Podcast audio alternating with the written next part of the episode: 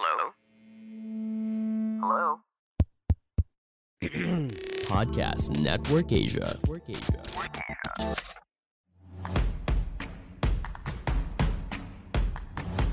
Mix Bustos, Cheska Litton Palaw. This is Off the Record. Alright, so guys, thank you so much for watching Off the Record with Biggs and Cheska Mondays, 8 p.m. dito po sa Facebook Live. Our podcasts are also available on Spotify and Apple or wherever you get our podcasts. Please do follow OTR Mix and Cheska, Mix Cheska on Facebook and Instagram. Nandyan po yung aming uh, social media handles. Sa baba po, uh, nakikita nyo sa inyong screens. Cheska, of course, Manny Pacquiao versus Jordanis Ugas. Just want to ask you, where were you? How was it like watching that fight? I was at my husband's uncle's house. We were all watching. We had like pizzas. We had talagang fight night. Na everyone was camped out in front of the TV, and um, I think even just the undercards, everyone was interested already because we had Filipinos in the undercards, and magsayo. Wow, Yep. that was Ganda ng knockout niya. wow. That A was right insane. power Yes. punch. That was Damn. insane. So uh yeah, we we have uh obviously we have people joining us tonight who will Yeah. help us break down the action in the ring yesterday. It's it's it's always fun to well before we introduce our guests, it's always fun to talk about you know Filipino boxers. Parang ano eh, people are coming together, especially if it's Manny Pacquiao. Just most recently, mga Olympians natin, Olympian boxers natin. But when it's Manny Pacquiao, you know, no politics uh, in this uh, conversation, just pure sports. When you talk about Manny Pacquiao, over the years, it's always been a talk of the town. And up until now, that he's 42, uh, gave a good fight. But at the same time, lahat po ng mga technical analysis, i-break down ng ating mga analysts for tonight. And we will know why on the on the magic on uh, yung impact ni Manny Pacquiao sa Philippine sports. And of course, introducing our fight analysts and journalists, introducing to you Santino Honasan, and of course, attorney Ed Tolentino. What's up, guys? Thank you Hi. for joining us tonight. Hello, hello everyone. Hi, Attorney Ed. Thank you for joining us again. And Santino, Great to be hello. back. Thank you, thank you. Attorney Ed, sala- maraming maraming salamat. Uh, of course, I just wanna get your take. Ano ba talaga para sa mga nanonood ngayon? Kay ugas nga ba talaga ang fight na yon? Well, unang-una kasi, ang impression ng madami, pag sinabi mong unanimous decision, parang ang impression eh talong-talo si Manny Pacquiao, ano? Hindi naman po. Pag tinignan nyo yung scorecard, lumalabas, kung nakuha ni Manny Pacquiao yung ah, last two rounds, eh, it could have been a majority draw. Tabla sana ang labang ito, no?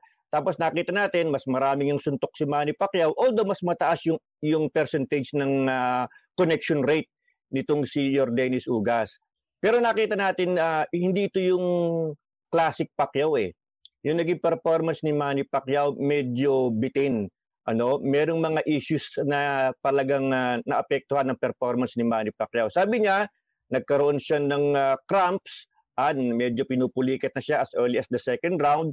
Hindi siya makagalaw at dahil hindi siya makagalaw, nasa harap lang siya ni Ugas. Eh, counter-puncher yung mama. Hindi ba? Yan ang gusto ng counter-puncher eh. Nasa harap ka lang, hindi ka makagalaw eh ang haba pa nung reach nung ah, ng mama ano? So hindi ka na makagalaw nasa harapan ka tatamaan ka talaga ano? So give credit also to Jordanis Ugas. But this fight could have gone either way. In my opinion it could have been a draw. It could have been a victory for Manny Pacquiao because he was the more aggressive fighter. Or it could have been a win for Ugas dahil mas maganda ang patama niya. Lahat ng resultang ito ay acceptable po ano? Acceptable yan. Kaya lang sabi nga natin ah, nakita rin natin yung realidad, we also have to accept that ah, hindi ito yung ah, vintage Pacquiao. Uh, Santino, of course, uh, as Attorney Ed said, this is not vintage Pacquiao. Um, obviously, when when you have a career that spans years the way Manny Pacquiao has, I mean, you can't win them all. You also don't lose them all. But when it comes to this match, what were the highlights on Pacquiao's side that showed us that he is still Manny Pacquiao? Ayun, yun nga. Um, the fact that at 43 years old, nakasabay pa rin si Manny Pacquiao against uh, younger world champion in Jordanis Ugas, I think that speaks volumes dun sa sa what kind of athlete, what kind of uh, boxer Manny Pacquiao is. And uh, not just going the distance, but also making it close, making it, uh, yung as attorney, uh, attorney Ed said, uh, it could have gone either way. Uh, had Manny Pacquiao been able to uh, pull pull or string together a couple of good rounds, we could have easily gone home with the split decision or even uh, a unanimous decision. No? Pero yun I think para sa akin, the fact that at 43 years old, through everything that Manny Pacquiao has been, uh, started his boxing career at, in 1995, uh, I can't uh, name how many other boxers who started their career at 1995 are still competing at a world championship level now, no?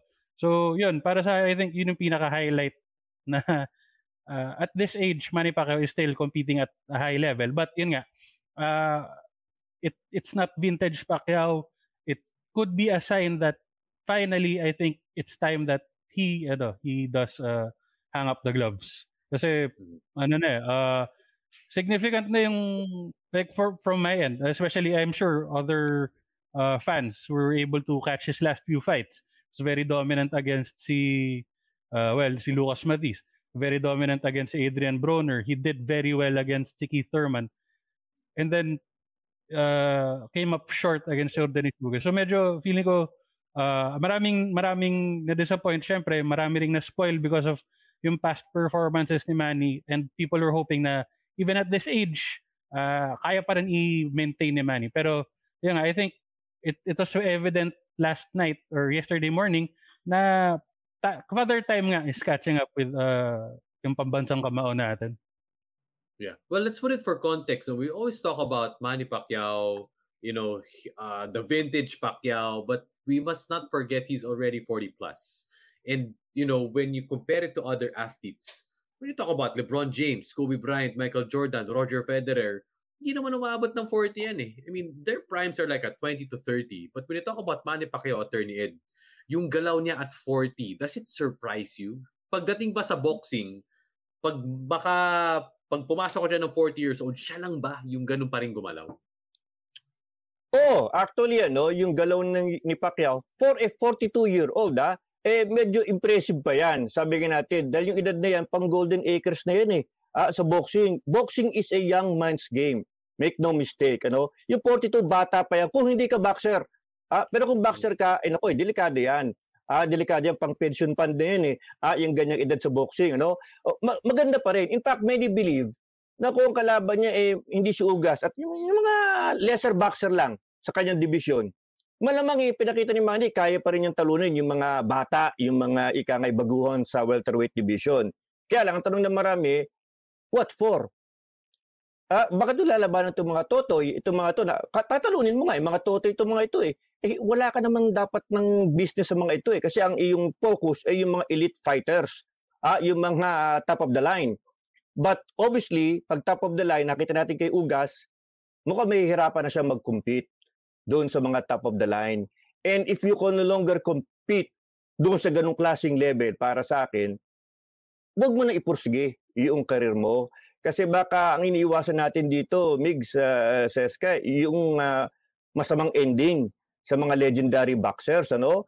Uh, si Mike Tyson na knockout, si Sugar Ray Leonard na knockout, ano, Oscar De La Hoya. Alam ni Pacquiao yan dahil siyang bumugbog kay Oscar De La Hoya eh. Ano? Siya yun eh. Uh, yun talaga ano eh, nagkatanso-tanso yung mukha ng Golden Boy dahil kay, kay Manny Pacquiao eh, di ba?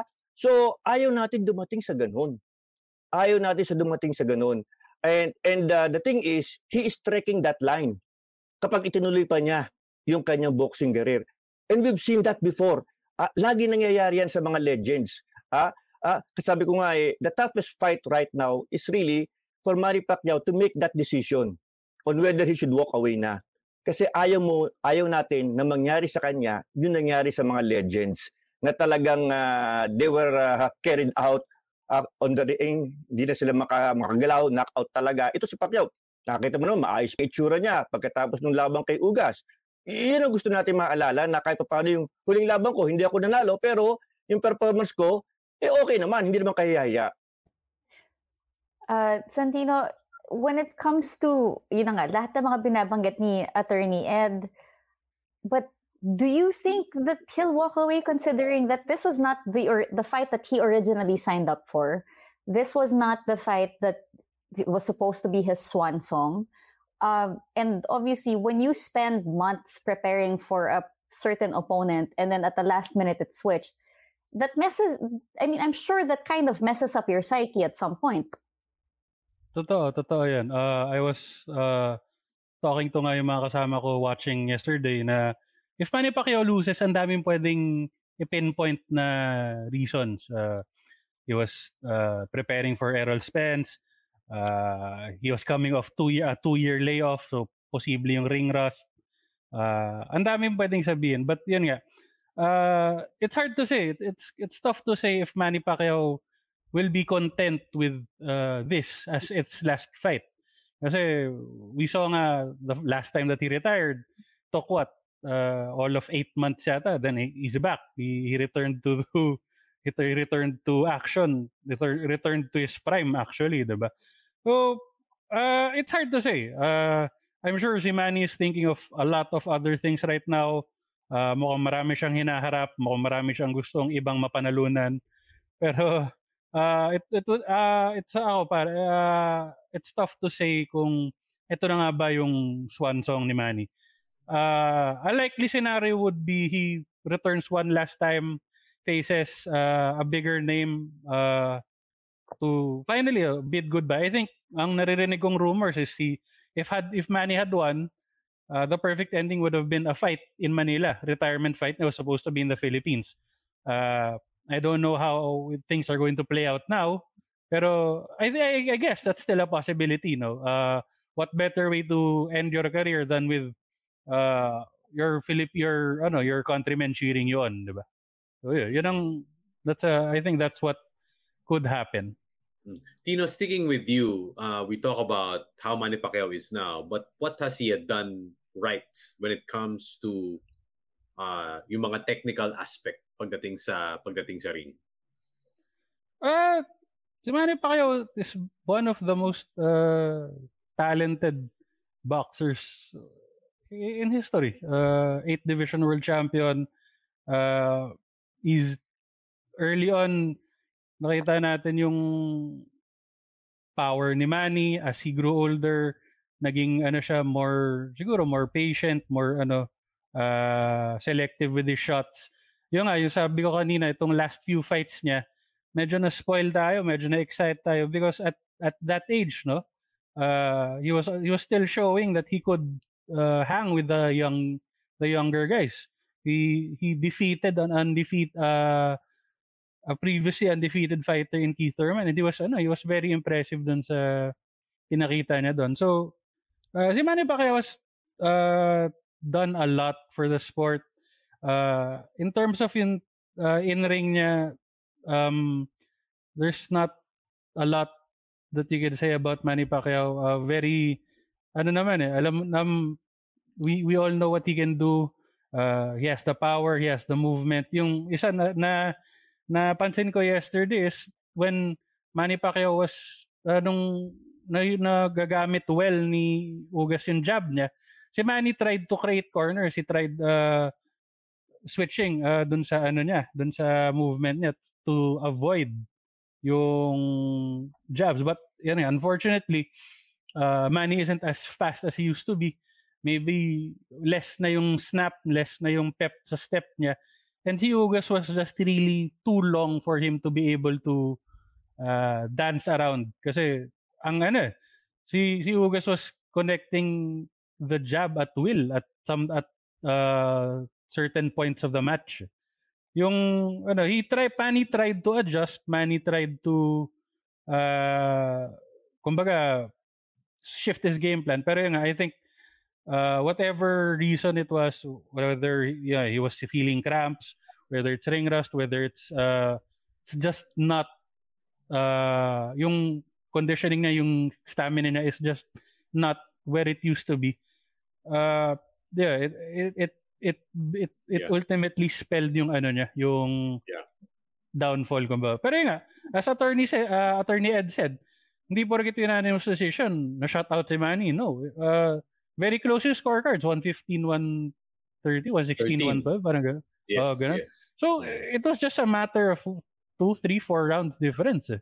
Had Manny been able to uh, maintain yung mga flurry niya throughout the fight, and uh, I think had he been able to close the fight out in a in a more impressive or uh, more dominant fashion kasi uh, sabi ko heading into the 12th round malaking chance na kung kunwari maganda pinakita ni Manny sa 12th round uh, may very slim chance na baka maibigay sa kanya decision eh ginawa ni Ugas swinging for the fences si Ugas nung 12th round eh. and tumatama Yeah. yung iba eh. so it was a it was a it wasn't the way I'm sure it wasn't the way Manny wanted to end the fight or Right, right, uh, right. basically how Yes. not how Manny wanted the fight to go. There, I'm Mish, host of Misconceptions, the podcast that talks about the common struggles of modern day millennials and Gen Zs as we all navigate through college, enter the real world, and build our careers. Let's talk about the realities of adulting and corporate world that no one will tell you about. These are the things you wish you knew sooner to get ahead in life or simply just to get by. Join me in my podcast, Misconceptions, as we discuss maximizing college, life after college, building your career, self improvement, relationships, and anything and everything that will help you on your personal and career development. So make sure you check out my podcast after you listen to this episode. See you there.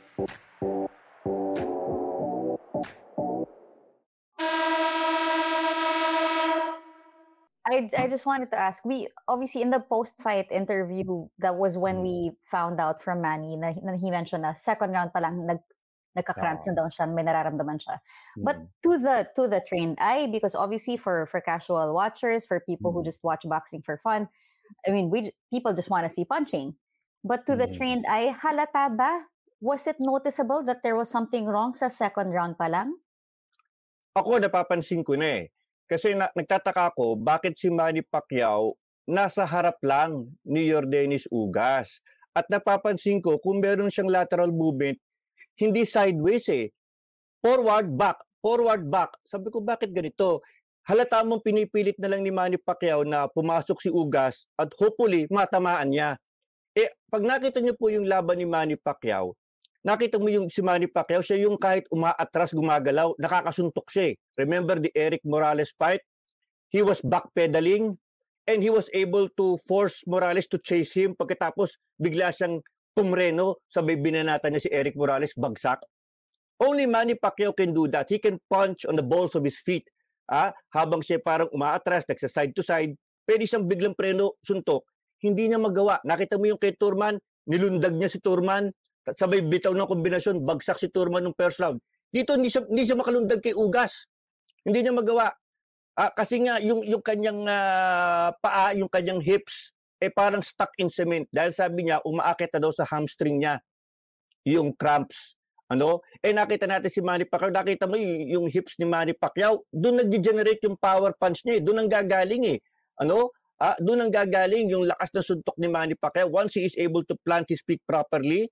Maganda ang, ang delivery ng, ng suntok ni Manny Pacquiao.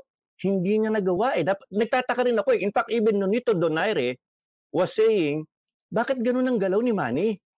Bakit ang galaw, ganun ang galaw niya? Eh pag mahaba yung kalaban mo, dapat bibigyan mo ng anggulo. Ano, hindi niya mabigyan ng anggulo, hindi siya makagalaw. Uh, it- many people noticed that and uh, the legs were just were just not there. Uh, yun ang na- napansin ko. Kaya yung nakita mo yung pa- pagpasok ni Manny, parang bitin. Parang bitin. Yung, yung suntok niya kapos. O hindi siya makagalaw, hindi siya makalundag na maayos. Ano? Ah, yun ang yun ang sayang. Yun, yun ang sayang para sa akin. Eh, yun nga eh kasi sabi niya baka road work. Yun ang sabi niya kasi 'di ba nakita mo na sobrahan ako sa road work. Ah, baka kaya pinulikat ako doon sa actual fight. Pero kasama na doon yung pagiging 42. Ah, kasama na yung 2 years na inactivity. Ah, yun yun eh, kasama yun eh, nag nag-aggravate eh. Ah, the thing with father time, hindi mo alam kung kailan siya magpapakita eh. Ha? Doon kay Kit Turman, sumilip yung father time. Pero bumalik ulit sa lungga niya. Dito, nagpakita talaga. Talagang, Hi Manny, welcome to the club. Hello! ganun na nangyari dito eh. Ah, ganun na nangyari dito. And to think, despite being so handicapped, that he still went 12 hard rounds. ay hindi kaya yun para para sa akin ano. Ah, pero sabi ko nga if the younger Pacquiao showed up in this fight, no question about it, he would have won this. He would have cannibalized Ugas alive, ano? Uh, pero wala eh. Uh, wala talaga eh. You, you cannot turn back time. Ganun lang kasimple, ano? Uh, ganun lang kasimple ang ang istorya dito. Hmm. Gentlemen, I want to get your reactions. I just saw this now actually from Skip Bayless. You yeah. know, Skip Bayless, an American broadcaster known to criticize a couple of number of athletes, especially when you know mm. some athletes he may think that are take cutting corners, the ones that are mm. going through the grind. Pero ang sinabi niya, if that was Manny Pacquiao's last fight, I want to thank him for never ducking dangerous opponents and always competing with all his heart and soul. All caps pa yung all heart and soul. Anong reaction mo doon, Attorney Ed? Tama. Ah, you cannot skip that comment. Ano? From Skip Bayless, ano? Uh, yun nga ang sinasabi nila eh, si Manny Pacquiao kaya pambihira talaga because we will never find another guy like him. He is a throwback to the old school. Uh, kasi ang konsepto talaga ng boxing, no ito in-originate, it's never been about money, it's never been about sino mas sikat. Boxing has always been about mano i mano. Uh, I'm the better fighter than you are. Ganun lang kasimple. Uh, eh, yun ang kagandahan kay Manny. He never really ducked anybody. Uh, at uh, naalala mo yung kalakasan niya, yung pinagsunod-sunod niya sina De La Hoya, Morales, David Diaz, ano, Hato, lahat ito, ina, inararo niya ito mga ito eh. Ah, inararo niya ito. Ah, wala siyang uh, wala siyang uh, inatrasan. Y- yun ang kagandahan dito kay kay Manny Pacquiao. And we will never see that again. You know why? Because pro boxing right now is too corporate. Too corporate. Ah, yung mga kaya mga promoter nagagalit sa mga boksingero ngayon eh. Kasi ang boksingero, ay, kulang yung pera ko. I, I, I will not fight that guy. Oy, unbeaten ako. Hanap mo ko yung medyo mape-preserve yung unbeaten record ko kasi eh, ayokong may mancha record ko eh. Ah, eh, ganun ang mga boksingero ngayon. Ano? So, kaya naiinis sa mga promoter. Tap, ang, ang kanilang uh, uh, bangayan sa Twitter, doon naghahamunan. Pag nandito yung kontrata, ayaw pumirma at kulang daw ang pera. At kapag lumaban naman, ito masakit. They just take the money and run. Walang kwenta yung laban.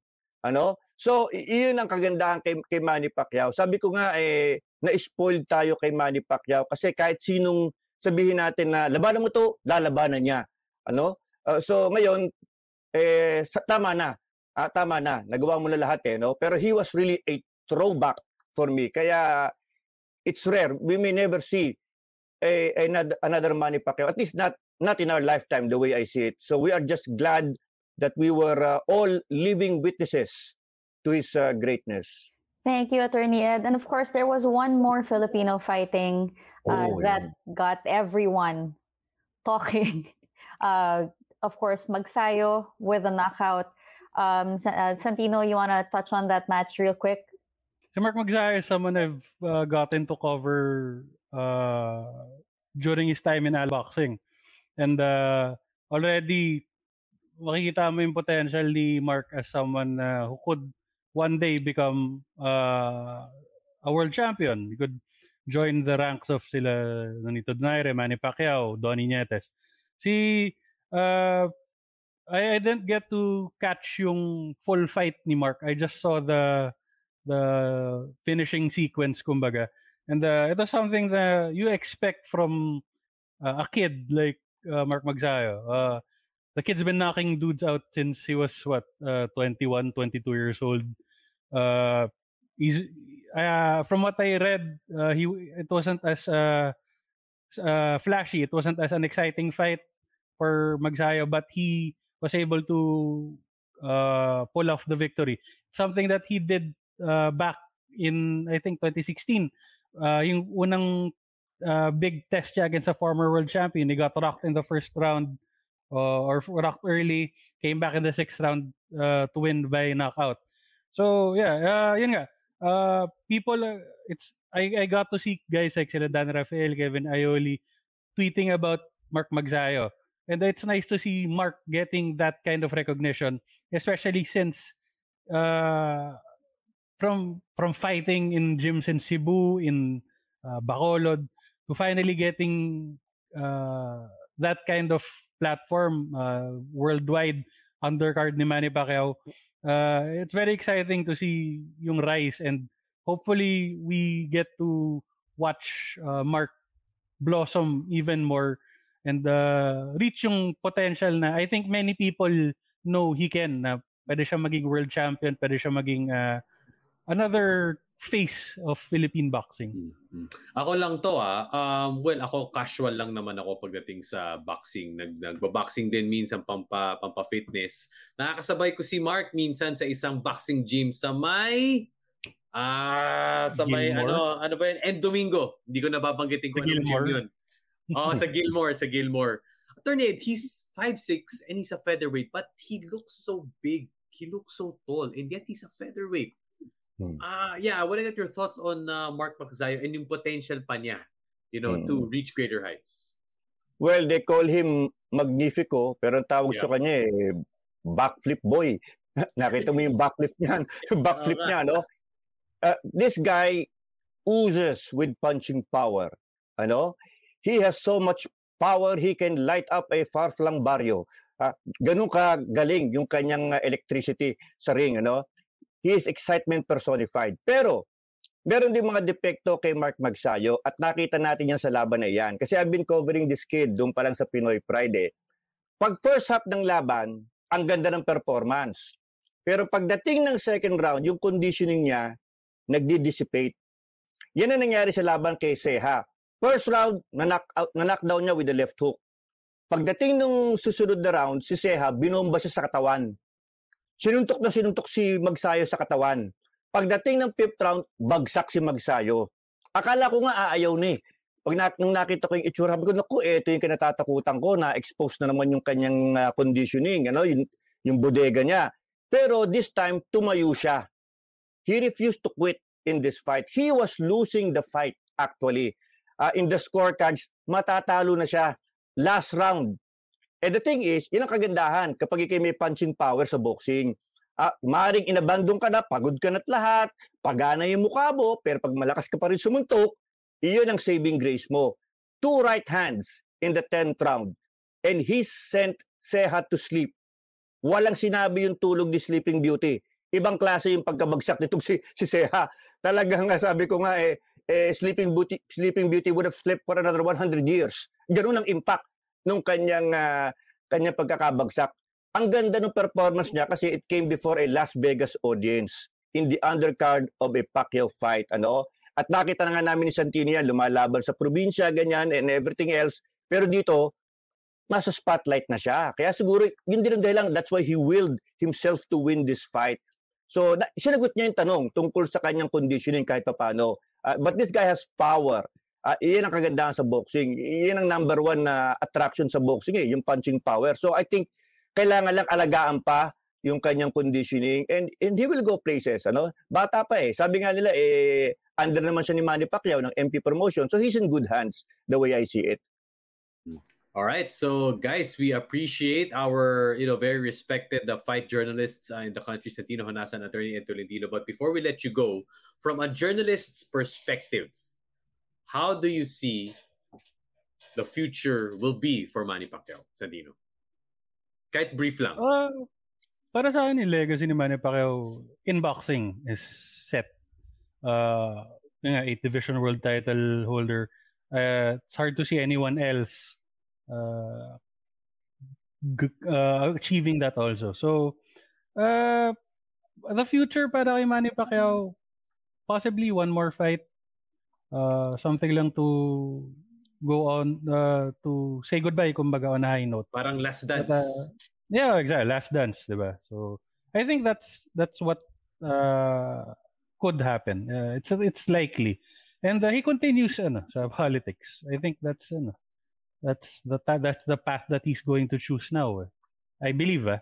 So uh nga, I think it's about time that he does uh uh, bid goodbye to the boxing ring as a fighter. He's doing well with MP promotions. Uh, mag ano siya, mag mag mentor siya ng mga kids like ito sila Manny pa sila Mark Magsayo, sila Yumir Marshall.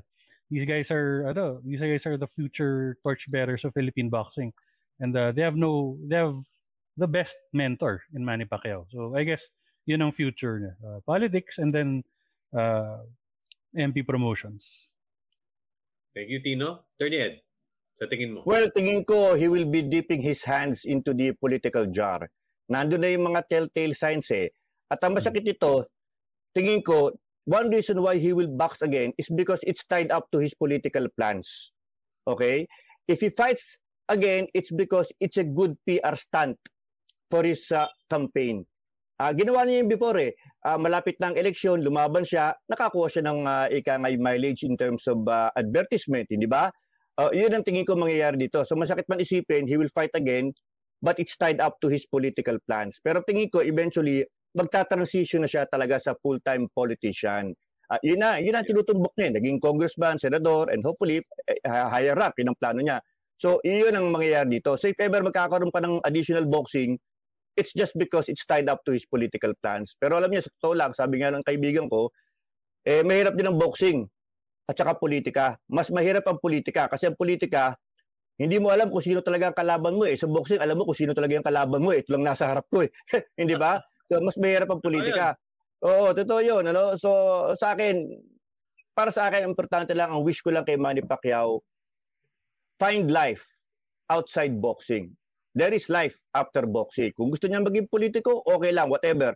Ano, but there is life after boxing and the time has come para sa akin to archive the gloves and uh, pursue another endeavor para sa kanya. At uh, maraming salamat. If this is really the last dance, maraming maraming salamat sa ating pambansang kamao. He will forever have that moniker pambansang kamao. True. All right.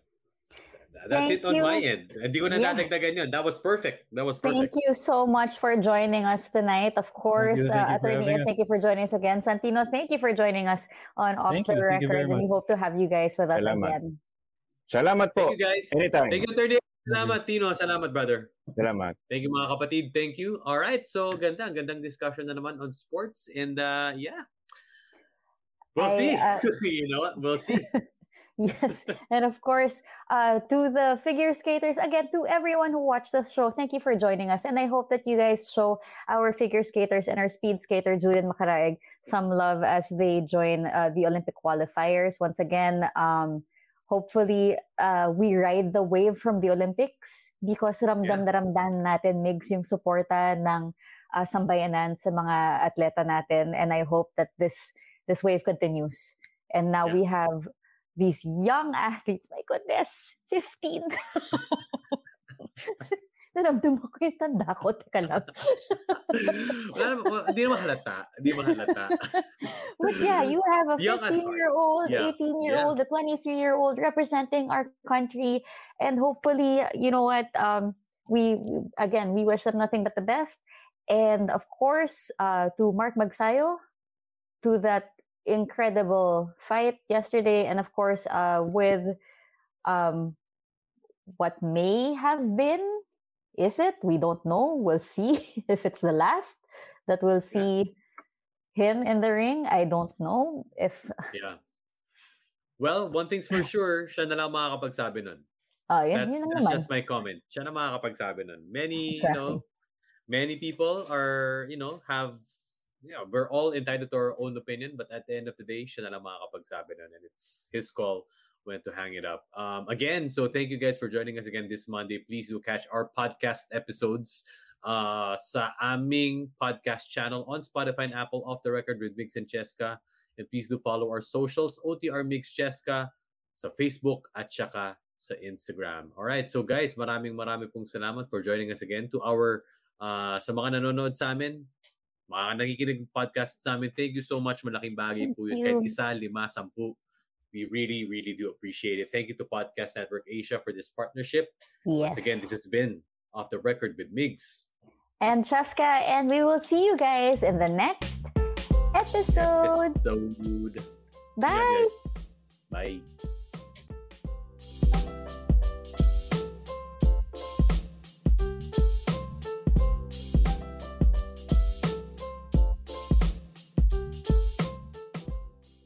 The views and opinions expressed by the podcast creators, hosts, and guests do not necessarily reflect the official policy and position of Podcast Network Asia. Any content provided by the people on the podcast are of their own opinion and are not intended to malign any religion, ethnic group, club, organization, company, individual, or anyone or anything.